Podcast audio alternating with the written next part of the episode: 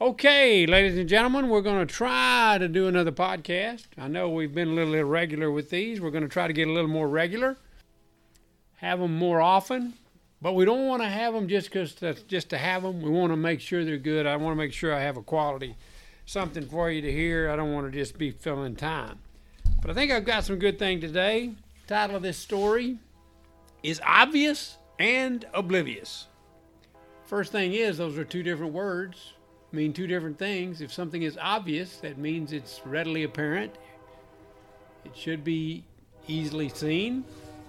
If something is oblivious, if someone is oblivious, then they're missing the obvious. Uh, obvious would be when it's rain clouds everywhere, it's going to rain. It's obvious. And oblivious would be when somebody is digging a ditch by hand, and as they scoop up the dirt and carry it off in a wheelbarrow, they go around a shovel. That would be oblivious to the shovel. Okay, that's your vocabulary lesson for the day. Going to talk again about cancer a little bit today. It's a book I read, uh, Emperor, Emperor of All Maladies, the story of cancer. Really a good book. Now, it's a funny thing, it took me forever to read it but it was really a good book. Uh, one of the things we talked about there is there were several treatments for cancer. First, they did nothing, and then it was surgery. You know, they'd cut that thing out, and then they'd cut more out, and they would just make huge removals of tissue and all kind of things in an attempt to get the cancer out. And then they stumbled on, more or less stumbled on the idea of chemotherapy. They found that mustard gas would uh, do some things for leukemia. Then they kind of stumbled on radiology and they kind of stumbled on hormones. The way we generally approached cancer was just keep trying stuff. You know, okay, we tried to cut it out. Well, that didn't work. Let's try some chemo. Well, that didn't work. There wasn't much effort put into understanding cancer. It was just try this, try this, try this. Finally, there became some ideas about prevention and some ideas about, hey, let's try to understand what we're dealing with here. What are the causes? What are the carcinogens? One of the first things they figured out was there were chimney sweeps. A lot of chimney sweeps were getting cancer. In fact, it was just about a one to one. This kind of cancer, chimney sweeps got, and only chimney sweeps got. And usually these were young boys, disadvantaged young boys who couldn't find any other way to work, and their job was to clean the clean out the chimneys, and they were around all that soot, all that stuff, and they developed a cancer that was pretty much their cancer. And that kind of started the idea of what's causing this cancer. And that was a pretty obvious deal. If chimney sweeps get it, and only chimney sweeps get it, there's something in their job that's causing the problem.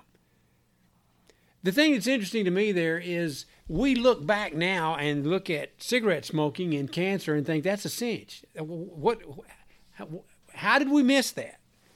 How did we go for decades without understanding the correlation between cigarette smoking and lung cancer? You know, this our cigarette addiction came home a couple of times with wars. Evidently, after the Civil War in 1864, lots of guys came back from the war pretty much addicted to cigarettes, and cigarette consumption went up quite a bit then. But even more so after the end of World War II, huge number of GIs coming home with an addiction to cigarettes. Of course, uh, the tobacco companies are complicit in that. They were giving everybody all the cigarettes they could handle, I guess, or giving them plenty of them.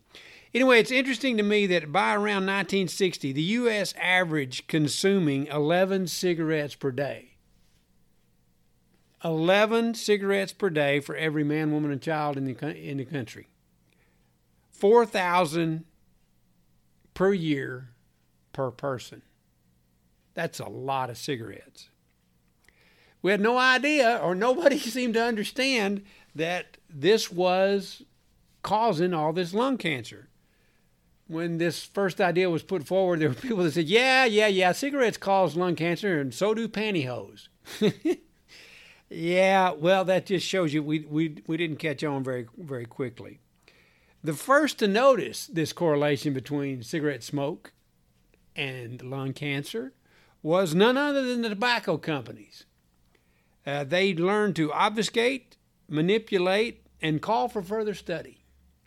It's interesting that they were the first ones to figure out this is a real situation here. This is something we need to think about.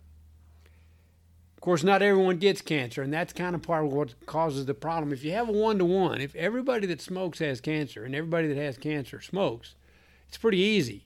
But we all know, even still today, that for some reason there's a lot of people that can smoke without any detrimental effects. So that's where we get our title, Obvious and Oblivious. It seems so obvious today that cigarette smoke is what caused the problem. And at the time, in the 50s, it, everyone was so oblivious to what cigarettes were doing. And it's always struck me, of course, I understand that people, there are people who just pick up cigarettes and like the way they taste and enjoy them from the beginning. But my experience with cigarettes was good grief, who wants this? You coughing and getting sick and it's nasty and, well, anyway, obvious and oblivious. Okay, so in 1954, a guy named Doll, two guys, Doll and Hill, they did the first really big epidemiological study on possibility of cigarettes causing cancer. And they did a study of doctors. And it was a long term study. And over that period of time, there were 789 deaths.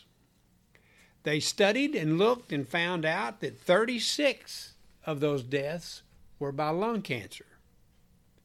They went further and found all 36 that died of lung cancer were smokers they immediately said we're on to something. But even after that, even after that study, which it seems to me like we didn't even need that study, even after that study, it took decades for people to accept this new understanding.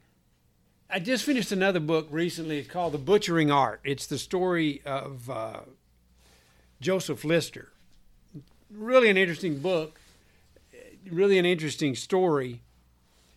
You know, one of the things about Lister was he was pushing the envelope on germs. He got the idea from Pasteur. Pasteur was really a significant scientist. And in the 1860s, after Pasteur had figured out there were little germs, there were little microorganisms all over the place causing all problems, kinds of problems. He said that's what's making our food spoil. The scientific journal La Presse said of Pasteur, I am afraid that the experiments you quote, Mr. Pasteur, will turn against you. The world into which you wish to take us is really too fantastic.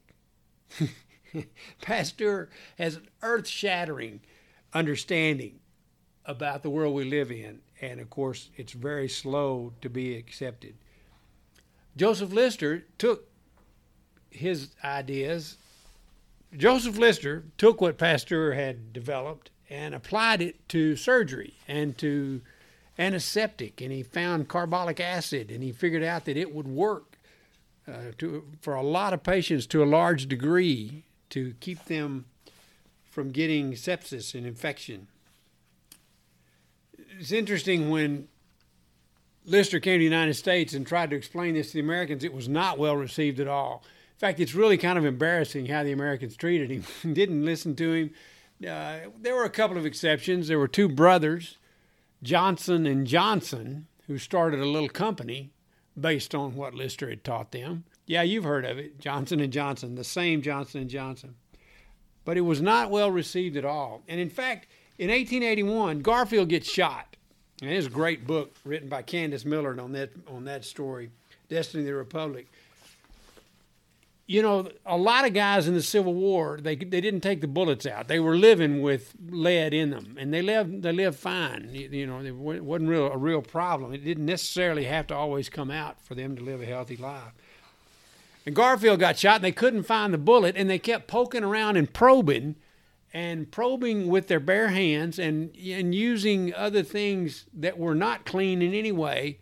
And there's a there's an idea that if they'd left Garfield alone, if they'd have just said you've been shot, we're going to see if you get better, he probably would have. But they kept going and digging and carrying on and not understanding the world of germs, and Garfield, of course, died.